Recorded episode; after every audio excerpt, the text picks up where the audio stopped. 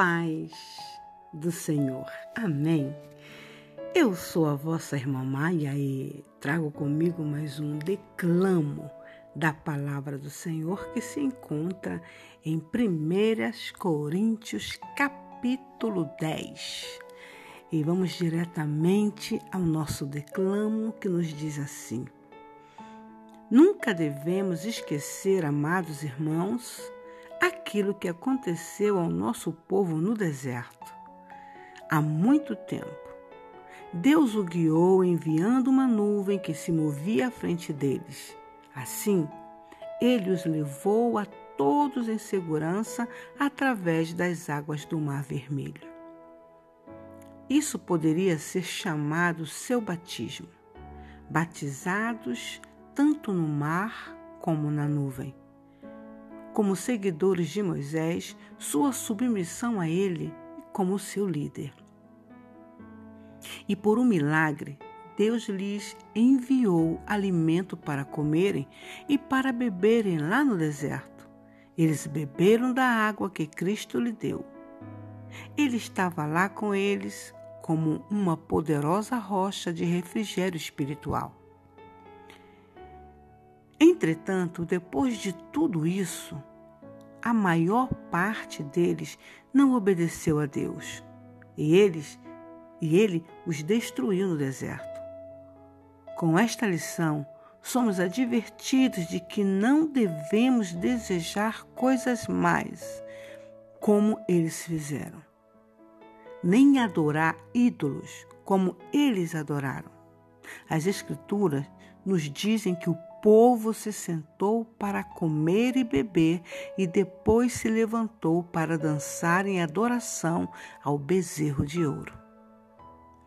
Outra lição para nós foi o que sucedeu quando alguns deles pecaram com as esposas de outros homens. E 23 mil caíram mortos num só dia. E não ponham à prova a paciência do Senhor eles fizeram e morreram de picadas de cobras. Não murmurem contra Deus e sua maneira de tratar você, tal como fizeram alguns deles, porque foi por isso que Deus enviou seu anjo para destruí-los. Todas essas coisas sucederam a eles como exemplos, como lições objetivas para nós, a fim de advertir-nos contra a prática das mesmas coisas. Foram escritas para que pudéssemos ler a respeito delas e delas aprender nestes últimos dias, enquanto o mundo se aproxima do fim. Portanto, tenham cuidado se você está pensando eu nunca faria uma coisa dessas, que isso lhe sirva de advertência, porque você também pode cair em pecado. Lembrem-se, porém, disso. Os maus desejos que penetram na vida de vocês não têm nada de novo nem de diferente. Muitos outros enfrentaram exatamente os mesmos problemas antes de você. E nenhuma tentação é irresistível vocês podem confiar que Deus impedirá a tentação se torne tão forte que não as possam, que não as possam frequentar, visto que Ele assim prometeu e cumprirá o que diz. Eles lhe mostrará como fugir do poder da tentação para que vocês possam aguentá-la com paciência. Portanto, queridos amigos, Evitem cuidadosamente prestar adoração a ídolos de qualquer espécie. Vocês são inteligentes.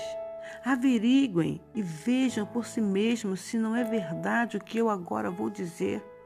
Quando pedimos a bênção do Senhor sobre o que bebemos do cálice de vinho, à mesa do Senhor, isto significa que todos quantos bebem dele estão participando juntos da bênção do sangue de Cristo, não é?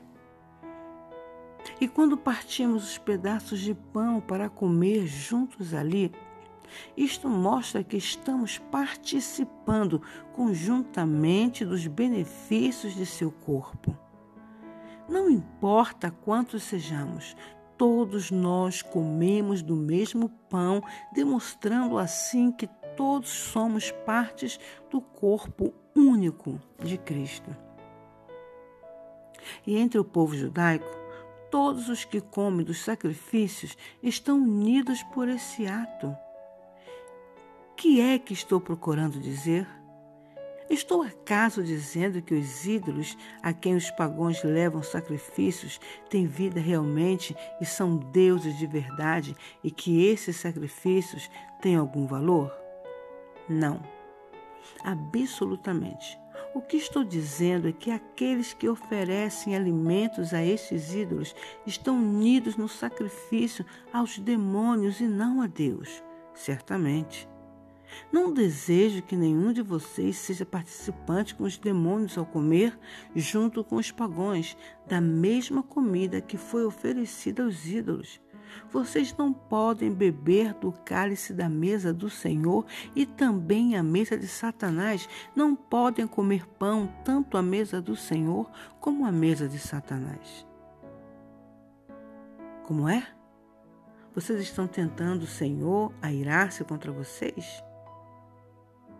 Vocês são mais fortes do que ele?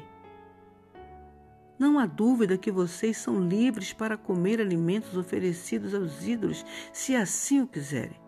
Não é contra a lei de Deus comer tal carne, porém isso não significa que vocês devem ir adiante a fazê-lo. Pode ser perfeitamente legal, mas pode não ser a melhor coisa, nem tampouco ser proveitoso. Não pensem só em ti mesmos. Procurem pensar no seu semelhante também e no que é melhor para ele.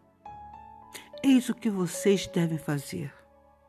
Levem qualquer carne que precisem e que seja vendida no mercado. Não perguntem se foi oferecida aos ídolos ou não, para que a resposta não lhes fira a consciência porque a terra e todas as boas coisas que nela estão pertencem ao Senhor e existem para vocês desfrutarem delas. Se alguém que não é cristão convidá-los para jantar, vão, aceite o convite, se assim o desejarem.